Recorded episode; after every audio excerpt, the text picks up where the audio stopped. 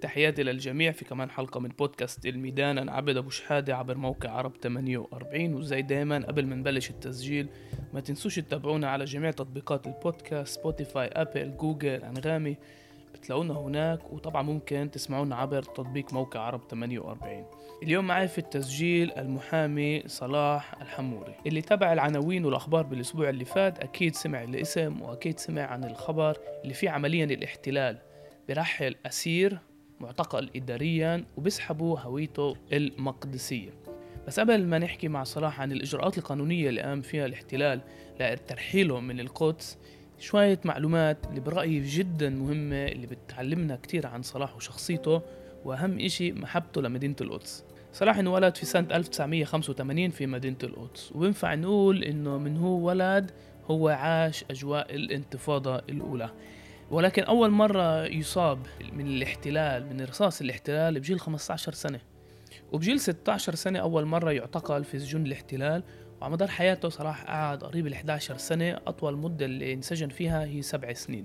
صلاح انولد لأبو فلسطيني وأم فرنسية وزوجته كمان فرنسية. بسنة 2016 الاحتلال بيمنع من زوجته الإقامة في مدينة القدس وبفرضوا على زوجته وأولاده ينقلوا لفرنسا.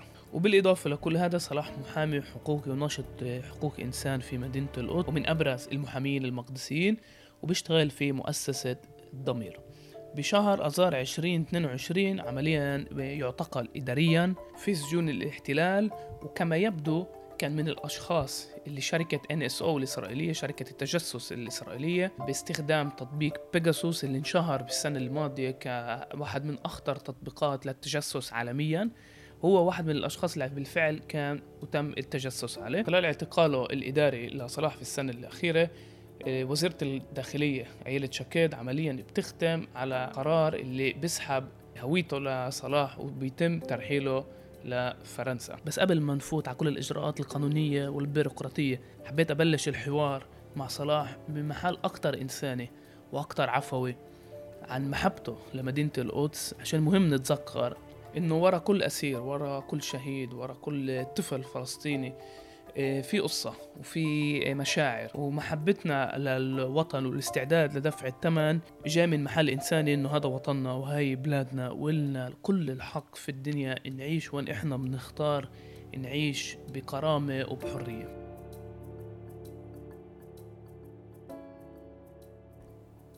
صلاح عزيزي قبل ما نفوت بكل المواضيع القانونية والسياسية اللي جابت لسحب إقامتك من مدينة القدس بحب نبلش الحوار من محل شو أكتر إنساني عن محبتك لمدينة القدس وشو معناها إلك وشو بيجذبك لهاي المدينة اللي بخليك تدفع لها ثمن هالقد غالي؟ شوف الصراحة الموضوع آه، له شقين. الموضوع له جانب عاطفي وهذا يعني صعب الواحد يعني رح احاول اعبر عنه وفي شيء له علاقة بالقناعات السياسية يعني له علاقة بال بالقناعات السياسية. أنا بالنسبة لي الاثنين بغضوا بعض يعني بقدرش بقدرش أعيش في المدينة هاي بدون ما التنين الفكر يغذي الروح والروح تعطي الفكر هاي هاي الدفعة. يعني بقدرش ما يعني ما بنفعش معي. آه، الصراحة يعني أنا ربيت في مدينة القدس يعني تفاصيل حياتي ذكرياتي آه، طلعاتي وقعاتي آه، حب الأول تفاصيل آه، كيف بلشت حياتي السياسية كيف كل كل شيء يعني ما يعني أنا مرتبط في هاي المدينة من أكثر من جهة. يعني أنا بستغرب لما أي حدا يقول مثلا إنه أنا خلص بدي أترك القدس وأطلع. يعني طب ما أنا يعني بالنسبة لي غريب يعني كيف تقدر تكون برا هاي المدينة؟ يعني يعني أنا لما مثلا مع أصحاب إلي مثلا في الآخر أربع خمس سنين مثلا كان عندنا تقليد إنه مثلا يوم السبت لازم ننزل على البلد القديمة نلف البلد القديمة نروح عند تبع الحمص هذا والسفيحة الأرمنية هون و... ومحل الورد اللي هون وتفاصيل. ف... فالمكان أنا بالنسبة لي بغنيني. يعني المدينة بتضيف لي كل مرة بروح عليها بتضيف لي. يعني في كل محل بكون موجود فيه في كل بيت في في كل زاوية. بتشعر إنه هذا المحل بضيف لك. يعني قديش هو صعب وقديش متناقض وقديش حجم الضغط اللي بتكون فيه. يعني بحكم وجود الاحتلال الضغط النفسي المراقبة التجسس ال... ال... يعني إيش بدك في كل هاي الشغلات؟ إلا إنه أنا بالنسبة لي بكون بكون ملاقي حالي يعني أنا بكون منسجم مع ذاتي في هذاك المكان. أنا عزيزي تفاجأت إنه أنت بجيل 15 عمليا بتدفع ثمن كتير غالي آه، تصيب في إجرك من رصاص الاحتلال. عادة أولاد عمرهم 15 سنة أولا بيكونوش عايشين تحت الاحتلال ومش لازم يشوفوا الجيش بحياتهم ولكن أنت بتدفع ثمن كتير غالي. إيش. إيش مرق براسك بهاي الفترة؟ وإيش مرق براسك بعد ما عمليا تصاب في إجرك؟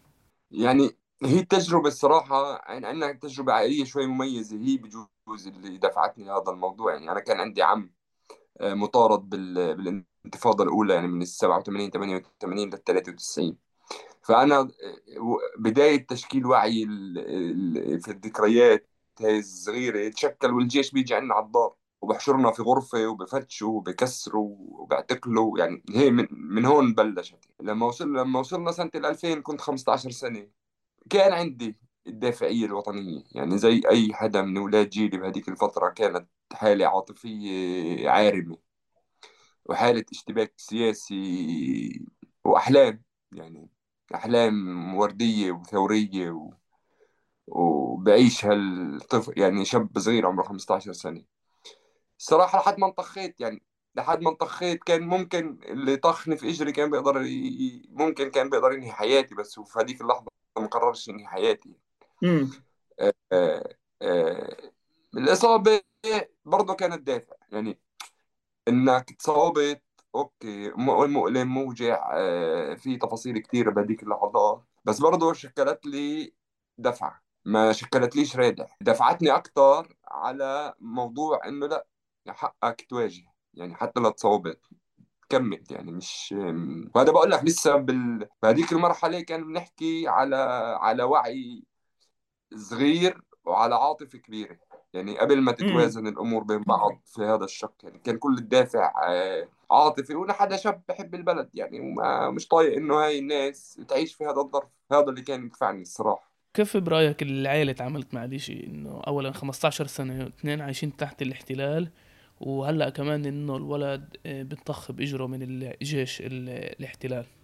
يعني طلع أهلي يعني بعرف شو ده كيف ممكن أوصف كيف هم متحمليني يعني يعني يعني هم اللي اللي متحمليني فيه من 22 سنة. يعني مش إشي سهل الأهل يتحملوه من ابنهم. آه، بس أنا أهلي من أنا صغير لليوم يعني هم بيحترموا خياراتي. يعني خلص. ما دام أنت مقتنع وما دام أنت قادر تدفع الثمن وما دام هيك أنت مرتاح روح. يعني في هذا في هذا بس أكيد بخافوا علي.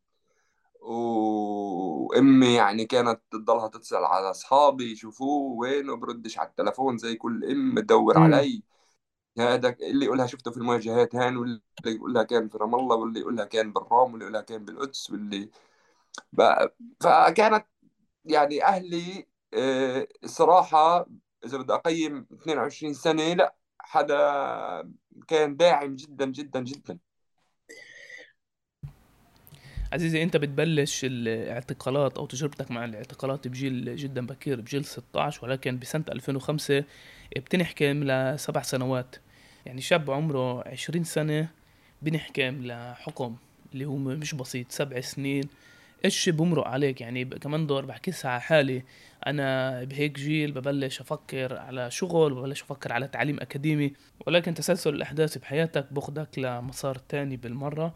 وهل أنت كنت يعني مقتنع وفاهم بهاي الفترة إنه يعني مستعد تدفع ثمن كتير غالي من أجل الحرية ومن أجل نشاطك السياسي والاجتماعي في مدينة القدس؟ شوف أنا سجنت أول مرة بال 2001 كنت كنت طفل 16 سنة عمري قعدت خمس شهور. وكانت تجربة التحقيق قاسية لأنه قعدت شهرين تحقيق صعبات صعبات صعبات وكنت صغير. طلعت منها بال 2004 أثرت حياتي هذه التجربة. يعني أثرت يعني شفت نوع معاناة لأطفال لمجموعه اطفال كنا تقريبا 70 80 طفل مسجونين أه ومعتقلين. نوع معاناة ما أظنش رجعت شفت زيه الصراحة بحكم الجيل. بال 2004 أنت اعتقلت كمان مرة إداري أربع شهور وبعد أربع شهور تم إطلاق سراحي وبال 2005 تم اعتقال ال- ال- الحبسة هاي ال- الكبيرة يعني اللي قعد فيها سبع سنين حكمت فيها سبع سنين آه، شوف آه، التجربة يعني التجربة العملية على الأرض بتكسبك أشياء خاصة في الإشي السياسي وفي الواقع العملي في. يعني بت- بت- بتغني التجربة بالشارع الشغل مع الأحزاب العمل بكسبك. بس أنا برأيي إنه اللي بتكسبه اللي بتكسبه في السجن فيش أي محل تاني ممكن يعطيك إياه إذا كسبته. إذا عرفت امم تكسب الس... إذا إذا عرفت تكسب وقتك في السجن هو بوفر لك أشياء ما بتتوفر ولا في أي محل حتى برا. يعني هذا اللي هذا اللي بحكيه شوي تناقض وجنان بس هو هيك. آه أنا تجربة الاعتقال أغنتني أغنتني أغنتني أغنتني. يعني بجوز حظي هيك جيت مع ناس مناح طول الوقت. آه بس التجربة أضافت لي كثير وفي هاي في هذا الاعتقال يعني اعتقال 2005 بلش يصير عندي التحول. التحول من الحالة العاطفية اللي هي كانت فقط حالة عاطفية الانتقاء في الوعي السياسي خلينا نقوله في في الفكر وفي امم. غيره. انتقلت من الوعي السياسي انتقلت من الحالة العاطفية إلى حالة الوعي. يعني كان في ناس أكسبتني هاي الأدوات اللي خلتني أقعد العاطفة وال... والمخ مع بعض وهم الاثنين مع بعض قرروا إنه أنت حياتك راح تضلها هيك وأنت منسجم هيك وراح تكمل هيك. وهذا اللي صار في إشي مهم في إشي مهم هذا لازم نحكيه. إنه أنا بال 2007 2008 أجت المخابرات وعرضت علي إنه أطلع آه، 15 سنة على فرنسا أو تقعد سبع سنين في في السجن. يعني كان لازم أخلص كان الابعاد هذا بخلص قبل سنتين. فالصراحة دخلت في ديليما طويلة عريضة. ما عرفت شو يعني ما يعني كنت شاب 19 سنة وبيحكوا لي على ابعاد 15 سنة. فالصراحه قررت إنه لا أنا مش راح أتخلى عن موقعي وسبع سنين سجن فليكن سبع سنين سجن. مش راح أرضى بال... بالإبعاد من وقتها. هم هم من وقتها كانوا هذا المخطط موجود براسهم برأيك هل كان في محاولة استغلال إنه عندك كمان جنسية فرنسية وإما كمان فرنسية اللي يشجعوك ترحل لفرنسا؟ شوف ال- قصدك من من الاحتلال؟ صحيح آه. آه لا هو ما هو بالضبط هيك يعني هي موضوع إنه تم استغلال إنه في جنسية فرنسية وإنه يعني هذا نقدر نرحله على بلد تاني اللي هو فرنسا وبيقدر يعيش حياته هناك. بسنة 2011 بتخلص ال- الحبسة آه، بتعنك الحرية وبتقرر تتعلم آه، محاماة بي اي بالمحاماة ومجالك كمحامي مختص في حقوق الأسرى والمعتقلين السياسيين. هل برأيك أولا تجربتك جابتك يعني كأسير محرر لاختص بهذا المجال. وهل برأيك بسبب تجربتك يعني يقال إنه التجربة بتشكل الوعي إيه، هل برأيك تجربتك كأسير كان لها إيه، إضافة نوعية في تجربتك كمان كمحامي مختص في إيه، حقوق الأسرى بالأخص الأسرى الفلسطينيين شوف عشان أنا أكون معك آه، واضح وصريح. آه، أنا رحت على القانون وأنا بعرفش إزاي ادرس قانون. يعني يعني بعرف إنه حابب هذا الإشي بس بعرفش إذا راح أكمل فيه أو لا.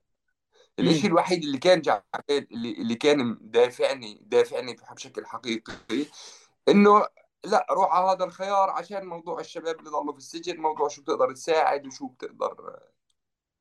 فخلصت تعليمي و... وأخذت ال... أخذت الإجازة. هلأ أنا بيني وبين حالي مقتنع 100% وب... وبقناعة تتزحزحش. انه الجهاز القضائي الإسرائيلي يعني هو جزء من هالمنظومة و... وبالعكس وجزء أساسي في في منظومة القمع الإسرائيلية. وهو اللي عم بي هو اللي عم بيسوي لها الديكور الحلو واللي هو اللي عم بلاقي لها التخريجات واللي عم بيسوي لها كل إشي من أجل استمرار مشروع الاستعمار. بس أنا كنت برضه حابب يعني ال ال الرسالة كانت إنه أنا كمان مش قادر أقطع عن علاقتي برضه مع الشباب. مش قادر أطلع من هذا الجو. فلا يعني أنا أضاف لي أضاف لي على الجانب يعني بالأكيد الشيء الإضافي النوعي كان على الصعيد الإنساني يعني أكثر يعني مش على الشيء التعليمي أو القانوني. يعني كانت علاقتي مع الناس علاقتي مع أهل المعتقلين علاقتي مع المعتقلين نفسهم.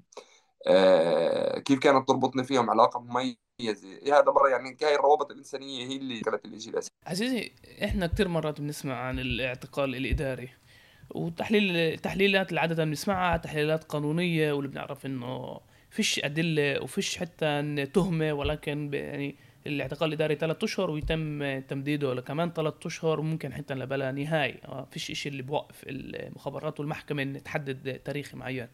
بس إيش كان يمرق عليك لما كنت تعتقل إداريا؟ شوف الاعتقال الإداري يعني نسيك من الموضوع القانوني إحنا فاهمين انه هذا موضوع لا هو قانوني ولا هو يعني هذا قرار باخذ ضابط المنطقة ضابط الشبك وب يعني وحتى عرضك على المحكمة ووجودك في المحكمة هذا شيء صوري. عشان هيك إحنا بالفترة أنا بالفترة الأخيرة كل الاعتقالات الإدارية كنت أقاطع المحكمة يعني ما كنتش أتعاطى مع مع المحكمة. آه إلا إنه الاعتقال الإداري غير إنه كمان هو يعني أداة تدمير يعني فعلي فعليا فعليا هو أداة تدمير لحياة ناس. امم يعني في تجارب صعبة لما بنحكي على على شخص زي نضال أبو عكر لما بنحكي عن ثائر طه أبو جفارة آه لما بنحكي عن الشيخ بسام مجموعة أشخاص رامي مجموعة ناس لما قعدنا في الحبسة هاي نحسب هم فعليا كل أربع سنين من مجموع كل من من من 20 سنة بتكرر كل أربع سنين بكون هم فعليا مقضيين منهم يا 17 يا 18 شهر برا والباقي كله في السجن بالاعتقال الإداري. ف... فبتحكي على استهداف ممنهج مرتب يعني في سيستم محطوط كيف بدنا نجيب هدول الناس وندمر حياتهم. ضيف ضيف لذلك إنه على الصعيد النفسي الاعتقال الإداري مش سهل أنت فعليا كل كم من شهر بدك تجدد أملك في الترويحة وبدك تحافظ على توازنك إنه أنت ضايل في السجن. يعني صعب. كل ثلاث شهور خمس شهور بدك تجدد الأمل بالترويحة وبنفس الوقت بدك تضلك في السجن. والأصعب كمان على صعيد الأهل. الأهل يعني الأهل كل أربع كم من شهر مروح مش مروح. في تجديد فيش تجديد. آه شو بده يصير؟ يعني بيخلق حالة من البلبله على صعيد الأسر كمان صعب يعني لا هاي نقطة كتير مهمة إنه أنت بتقول إنه في بعد يعني يستخدم ال ال الاعتقال الإداري لتدمير النفسية. الاعتقال الإداري وطريقة استخدامه آه، هي طريقة لتدمير النفسية يعني أنا بالثلاث مرات المرة يعني في في الاعتقال هذا بالثلاث مرات يجي التمديد تقريبا يوم الترويح. يجي يوم الترويح. حتى في مرة من المرات التمديد الأول بتذكر شفت الخبر على التلفزيون عرفت من التلفزيون ان أنا تمددت. عزيزي أنت بعد السجن وبعد ما بتخلص اللقب الأكاديمي بتتجوز إيه، زوجتك كمان فرنسية والله بكرمك بولد وبنت. فأنا أنا كمان عندي بنت اسمها لور إيه، عمرها سنة وثلاث أشهر. وبعد ما انولدت لور لما يعني خلال المظاهرات وخلال المواجهات يعني قبل ما تنولد لور يعني كنت بالخط الأول. بس بعد ما انولدت لور نقلت للخط الثاني والثالث. إيه، يعني كمان دور هذا السؤال بيجي من محل أنسنة الأسير الفلسطيني والمناضلين الفلسطينيين. إيه، إيش إيش بمرق عليك لما تكون معتقل إداري أو إيه، خلال تحقيق أو إيش ما كان يكون لما بتفكر على أولادك وايش كمان إيش كمان الاولاد بتمرق؟ شوف يعني تجربة ولادي آه، تجربة آه، خاصة. آه، لأنه اللي تعرضوا له هم تخيل أنت هم تعرضوا لإشي في مجتمع صعب يفهم ليش أبوهم هيك. يعني هم أنا فعليا كتير أسهل لي لأولادي موجودين بفلسطين وحواليهم. أهل معتقلين أولاد معتقلين هذا أبوه مختين وهذا أبوه استشهد كان كان بجوز لهم أسهل يفهموا شو اللي عم بصير. بس هم موجودين بسرعة كم من ألف كيلو بعاد عن فلسطين بيقدروش يجوا. وأبوهم كل سنتين ثلاثة بتعرض ل... لاعتقال بروح بختفي له سنة سنة ونص حسب ال... حسب الاعتقال. آه يعني ال- امهم هي اللي قدرت آه، الصراحة تنهض فيهم بوعيهم. يعني أنا اليوم ولادي يعني ولادي هو الولد الكبير عمره سبع سنين فاهم؟ وهذا الفضل برجع على أمه طبعا. آه، فاهم شو يعني فلسطين؟ فاهم ليش أبوه انسجن؟ فاهم ليش آه، ليش أبوه معتقل؟ الصغيرة يعني أنت عشان من يافا من من يافا وهي اسمها يافا كمان آه ال- الله يحميها. ف آه، البنت يعني أنا صار لي خمس أيام هلأ مروح. تكتشف فيي لسه بتقول مين هذا البني آدم اللي نزل عنا مرة واحدة. وأنا تركتها لأن أنا تركتها الصراحة كان عمرها ست أيام. أنا طلعت بتصريح سفر خصوصي لما كنت ممنوع أسافر بس أطلعوا لي امم تصريح سفر. للولادة وتركتها عمرها خمس أيام ورجعت عمرها تقريبا 19 شهر. آه آه فالفضل لأمهم في هذا الموضوع عشان أنا أكون واضح. هلأ شو شوف آه موضوع إنك تكون في السجن كثير أسهل كثير أسهل السجن وأنت عزابي. يعني وأنت عزابي كونش حاسب حسابي شي خلصنا شو ب... اللي بيصير علي بيصير علي لحالي يعني. خلص فيش حسابات هلأ عم تكون متجوز وفي حدا في حياتك وفي أولاد. يعني الحسبة مختلفة. يعني مختلفة بال يعني في النهاية بتقدرش تقدم لهم كثير يعني عشان نكون برضه صريحين مع بعض وانت في السجن بدك. ما فيش شيء تقدمه يعني. يا بتنسجم مع حالك وتقول هاي الضريبة و... واولادي مش أحسن من أولاد الناس. يا إما بدك تدخل بأزمة الصراحة وأنا مش أنا مش تبع أزمات يعني مش ما كنتش ما بفضلش أدخل فيها و... وأنا بالنسبة لي لليوم أنا اولادي مش احسن من أولاد الناس اولادي مش احسن من اصغر ولد بواجه في باب مخيم يعني هذا الموضوع آه، لأنه شوف مع التجربة كمان آه، يعني أنا لهلأ قناعاتي يعني عشان ما ما أضربش بالكبير. شوف بدك تكون مناضل يعني هاي بدك أول واحد يتقدم وآخر واحد تاخد. يعني أنا هيك تربيت. أول واحد بدك تقدم وآخر واحد بدك تاخد. أول واحد بدك تقدم بدك تقدم كل شيء. يعني اللي بده يقدم لفلسطين بدك تحط استثناءات. يعني بتقدرش تحط استثناءات في التقديم تقول لا هاي بدي اقدمها وهي بديش اقدمها هاي بدي أعطيها وهي بديش اعطيها يا بتعطي يا بتعطيش. هلا أكيد مش عم بطلب من كل الناس تقدم كل شيء يعني هذا بالنهاية مستويات. بس يعني بال... بالحياة اللي بده يخش فيها ضل... بده يخش في هاي المعركة بده يكون فاهم إن هي هيك قواعدها يعني. تعرف الصراحة الواحد لما بيسمعك بيخجل من الثمن اللي انت كنت لازم تدفعه مش بس انت على الصعيد الشخصي كمان زوجتك وكمان اولادك إيه، وبحب أذكر كمان إنه بسنة 2016 تم سحب الإقامة لزوجتك وترحيلها لفرنسا. يعني هي فرنسية ومنعوها من ما تيجي وتسكن هنا في فلسطين وفي مدينة القدس. بس هلا عزيزي بدي أسألك شوي على الخلفية السياسية من وراء ال- الاعتقال الإداري وكمان كل التطورات الأخيرة. آه، من قبل سنة ونص سمعنا عن شركة NSO الإسرائيلية وتطبيق بيجاسوس اللي أصبح من أشهر التطبيقات للتجسس في العالم ويتاجر آه، ويستخدم بين آه، دول. بالإضافة كمان الاحتلال استخدمه ضد المؤسسات الحقوقية الفلسطينية منها كمان مؤسسة الضمير اللي أنت بتشتغل فيها. إيش إيش بالضبط الخلفية وراء استخدام التطبيق؟ وأنت على الصعيد الشخصي يعني كيف تعاملت مع الفكرة إنه كانوا يتجسسوا على تليفونك؟ وهذا مش تجسس عادي يعني هي هذا تطبيق جدا خطير اللي بيفوت بأدق التفاصيل بالتليفون.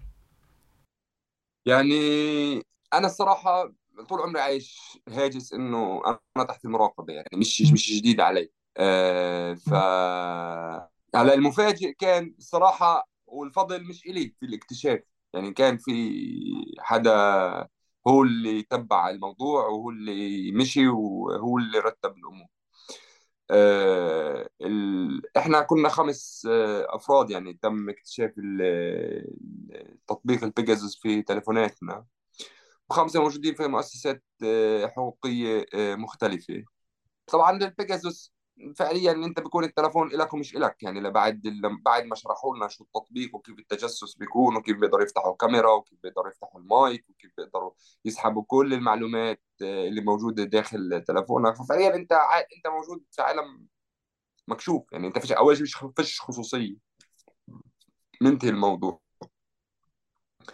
وقاعد بس ناس تتفرج على كل تفاصيل حياتك. كل كل رسالة تبعتها كل رسالة تجيك و... وبرغم هيك يعني تخيل برغم كل هذا برغم كل التطبيقات والاستخدامات وأنا لحد الآن هم معاي ما قدروش يثبتوا علي ولا شيء يعني أنا لحد الآن فيش شيء مثبت علي. يعني كله عم بدور في الملف السري وهذا الملف السري بنعرف قديش المخابرات تقدر تلعب فيه. عزيزي يعني سؤال هيك شوي قانوني وسياسي. انت كمان مواطن فرنسي عندك جواز سفر فرنسي هل فترة الاعتقال الإداري أو الاعتقالات الإدارية إيه، هل حاولت الحكومة الفرنسية تتدخل إيه، وتشكل ضغط على الاحتلال؟ آه، يعني شوف الحكومة الفرنسية يعني في النهاية دولة بيحكم بتحكمها المصالح بتحكمها السياسي يعني هذا الشيء الأساسي. يعني كل كل المطالبات كل ال... يعني الضغوطات كانت في إطار إنه لأ لازم يروح لازم يفرج عنه في إطار يعني الطلب من الاحتلال في إطار مناشدة الاحتلال في إطار يعني عشان الحملات موجودة يخجلوا من الضغط الشعبي اضطروا يطلبوا من دولة الاحتلال إنها تفرج آه، عني بس فرنسا يعني لم تستخدم أوراق القوة الخاصة فيها. يعني إحنا بنعرف قديش فرنسا عندها أوراق قوة ضد إسرائيل. إن كان إن كان في ملفات أو إن كان في قواعد للموساد في باريس أو مليون ملف وملف. بس للأسف فرنسا لم تستخدم هذا وهذا جزء من اللعبة السياسية بين دولة الاحتلال وحلفائها. يعني عمليا إسقاط واجب مش إنه كان في يعني آه بالضبط هي يعني ما جوزش هذا الإطار صحيح. بشهر آذار 2022 يتم اعتقالك لكمان مدة إدارية خلال هاي الفترة آه، وزيرة ال... وزيرة الداخلية آه، أيالة شاكيد لأول مرة وصلحني يعني إذا أنا غلطان بخلال الاعتقال بيعرضوا عليك إنه يس... إنه تنقل وترحل لفرنسا أنت بتعارض بدك يعني بكل ثمن بدك يعني مش مستعد تتنازل عن الهوية ال- المقدسية إيه، ولكن لأول مرة يعني كإشي يعني بدون أي تهمة بدون أي سبب بدون أي أدلة يتم سحب آه، هويتك وإرحالك لفرنسا. كإنسان اللي بحب مدينة القدس كيف ما أنت بتحبها. إيش إيش كان يعني هل تفاجأت هل آه، يعني كنت فاهم إنه رايحين لهذا الاتجاه؟ وكمان يعني ده أسأل كمان سؤال هيك كونك كمان حقوقي إيش المعنى بال على مستوى على مستوى الشعب الفلسطيني وبالذات المقدسيين على هاي الخطوة الغير مسبوقة. شوف مرة في مرة في جولة من جولات تحقيق ناسي 2016 2017 جاني ضابط المنطقة اللي هو مسؤول الشباك في في المنطقة. آه، قال لي إحنا مش رح يعني نتحمل تضلك موجود. يعني خلص بالنسبة لنا آه، وجودك صار يشكل لنا مشكلة ولازم نخلص منك. يعني يعني شو الطريقة لسه ما قررناش إنه قلت لك راح لك ما ما ما ما قررناش. ف... فلما بلش إجراءات السحب أنا كنت يعني مش مستبعد هذا السيناريو بس قلت ممكن يطول الصراحة ممكن يعني ياخذ وقت. آه، يعني قرار القرار اللي أخذته هو طبعا القرار سحب الهوية هو بلش مع وزير الداخلية السابق اللي هو أرييل درعي. واستمر مع مع شكيت. بس أنا بعرف يعني أنا بعرف أنا لما سلموني قمر الأبعاد ال- أمر سحب الهوية الأول أول مرة في 3 9 اجى ضابط الشباك.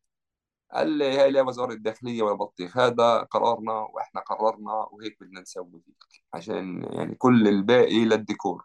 هلا بعدها كيف تطورت الأمور مع عائله شكيد عائله شكيد كانت واضحة بدها إنجاز سياسي بالدقيقة 90 يعني هي كانت آه، بتقدر تستنى لوزير الداخليه الجاي كان ضايل له يومين ليجي ويكمل الإجراءات وخاصة إنه أنا عندي محكمة بواحد واحد. يعني أنا عندي محكمة لسه واحد واحد. يعني أنا ممدد اعتقالي لواحد واحد إلا إنه هي كانت بدها إنجاز آه، سياسي. عشان تمهد فيه لحياتها السياسية. وكان وكان الثمن هو ابعاد وب- وبرأيك هاي ال- الخطوة الغير مسبوقة رح يستخدموها بالمستقبل آه، أهلنا في مدينة القدس أو حتى في مناطق ال 67 شوف في في صفحة على الفيسبوك اليوم الصبح في صفحة على الفيسبوك اسمها بد- بدنا نعيش. هاي الصفحة تابعة للمخابرات الإسرائيلية. فصبحوا حاطين صورتي فيها وحاطين رسالة هيك بدك ببعث لك إياها. إنه أي حدا راح يشتغل ضد الأمن وكل حدا راح يسوي بده يفهم إنه راح يصير يكون مصيره زي مصير آه، آه، صلاح. يعني يعني هذا التهديد اللي صبحوا من الصبح آه، بيحكوا فيه. آه، شوف يعني من الأمم المتحدة وجر. الكل بيحكي عن اللي صار معي إنه جريمة مش أقل من جريمة حرب يعني مش امم من جريمة حرب يعني هذا تعريفها القانوني إنه هاي جريمة آه، جريمة حرب. آه، شوف لما لما لما أنا بحكي على خطر الخطر مستمر من ال 48 بلش ومستمر. يعني اللي بنمر فيه إحنا هذا لا ينفصل عن اللي تعرضنا له في 48 يعني اللي تعرضت له اللد وحيفا ويافا والناصرة و... وكل كورونا اللي تهجرت واللي صار في الطنطورة كل هذا المسلسل لليوم هو متشابك مع بعض ومخطط له. يعني إذا حدا بفكر إنه هدول الجماعة قاعدين وبس بتصرفوا ردات فعل بيكون غلطان. هدول الجماعة بقعدوا بخططوا برتبوا أمورهم وعلى هذا الموضوع بيشتغلوا. يعني حتى كنت بتناقش عشان كنت من يافا وأنا كتير بحب مدينة يافا على موضوع البيوت هاي اللي بدهم آه، ناس تشتريها هلأ في يافا. والناس عم تضطر ترحل من آه، من يافا بال- بالفترة الأخيرة يروحوا يسكنوا برا برا المدينة. هذا جزء من المخطط. هذا الاستعمار. وهذا المشروع الاستعماري هو بده أرض بدون ناس. يعني واضحين الجماعة مش عم بيكذبوا. هذا الاحتلال واضح. إنه أنا بدي أقل عدد سكان في في ال... في هدول 27000 كيلومتر. من رأس الناقوره لإيلات بدي أقل عدد عرب. وهو بيشتغل على الموضوع. وترحيلي جزء. واللي بيصير بيافا جزء. والاستيطان بالضفه جزء. واللي بيصير بغزة جزء. إحنا أنا بالنسبة إلي مشروعنا هاي رسالة آه مشروعنا إحنا كشباب لأنه إحنا لساتنا شباب يعني صغار. آه. آه مشروعنا كشباب ورسالتنا كشباب إنه إحنا شعب فلسطيني واحد 14 مليون. بنحمل فلسطين وين ما كنا. وإحنا بالنسبة لنا فلسطين هي فلسطين. اللي وقع وقع اللي تنازل تنازل اللي باع باع. إحنا ما دخلناش. إحنا عندنا مشروع إنه إحنا هاي الشقفه بدنا إياها كلها ببرنامج واضح بيحمله طيار مقاوم شعاراته واضحة تحرير مقاومة عودة وحرية ببساطة. يعني أربع شعارات تنظم حياتنا السياسية وبتوفر علينا مجهود. الناس في ناس راحت جربت فاوضت نازلت واضح إنهم يعني خربوها أكثر ما نفعوها يعني لل... لل... للقضية. بالتالي ال- القناعة السياسية إنه هاي اللي اسمها إسرائيل هذا جهاز الدمار الشامل اللي اسمه آه، واضح مع التجربة. يا عمي ما بتراجع إلا قدام مشروع مقاومة. نقطة على السطر اللي بخليه يفكر إنه يرحل هو فقط مشروع مقاومة. لما بيدفع ثمن احتلاله لما بدفع الثمن راح يفكر يرحل. غير هيك بكون نكذب على حالي إنه إحنا قضية واحدة شعب واحد. قضية واحدة وشعب واحد. لد الرملة حيفا يافا الجليل القدس. قضيتنا هي قضية شعب آه، واحد 14 مليون فلسطيني. ومشروعنا راح يكون هذا المشروع. وطن واحد وشعب واحد. لا الجغرافيا بتجزئنا. ولا البعد بجزئنا. بالنسبة لنا فلسطين هي قضية وليست جغرافيا صديقي أنا هيك مجبور أسألك قبل ما ننهي الحلقة عن تجربتك لما نزلت من الطيارة. يعني أنت كنت محبوس في السجن طلعوك على طيارة من هاي الطيارة وصلتك لفرنسا. بتنزل من الطيارة بفرنسا بتشوف ناس بتستناك بالمطار وبتزقف إيه يعني إحنا وصلنا الفيديوهات والصراحة الإشي شوي هيك مؤثر إنه في ناس كمان بالخارج اللي بتتابع وراء قضيتنا ومتضمنين لهذا البعد. يعني الشعور صعب. يعني أنا لما يعني أنا بكيت يعني الصراحة. امم يعني ما وبخجلنيش الموضوع يعني بالعكس أنا بكيت لأنه يعني صعب شعور الاقتلاع. آه، لهلأ أنا يعني بالنسبة لي صعب جدا شعور الاقتلاع اللي اللي عشته. كان الاستقبال حلو ولطيف والناس كانوا حميمين ودافيين وبالعكس هدول يعني لعبوا دور مهم في خلال فترة وجود خلال فترة وجودي بالسجن. بس يعني أنا أول مرة بروح من السجن مبعد يعني بالعادة بروح من السجن على الدار. بس يعني هاي أول مرة أول مرة بروح في الطيارة بالعادة بروح في السيارة. فهي أصلا كلها على بعضها تجربة جديدة.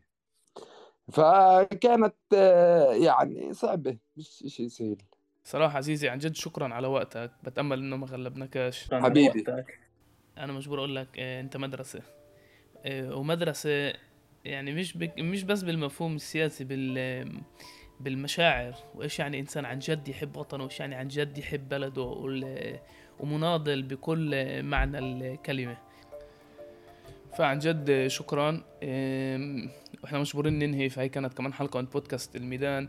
وما تنسوش تتابعونا على جميع تطبيقات البودكاست وممكن تسمعوا كمان باقي الحلقات عبر موقع أو تطبيق عرب 48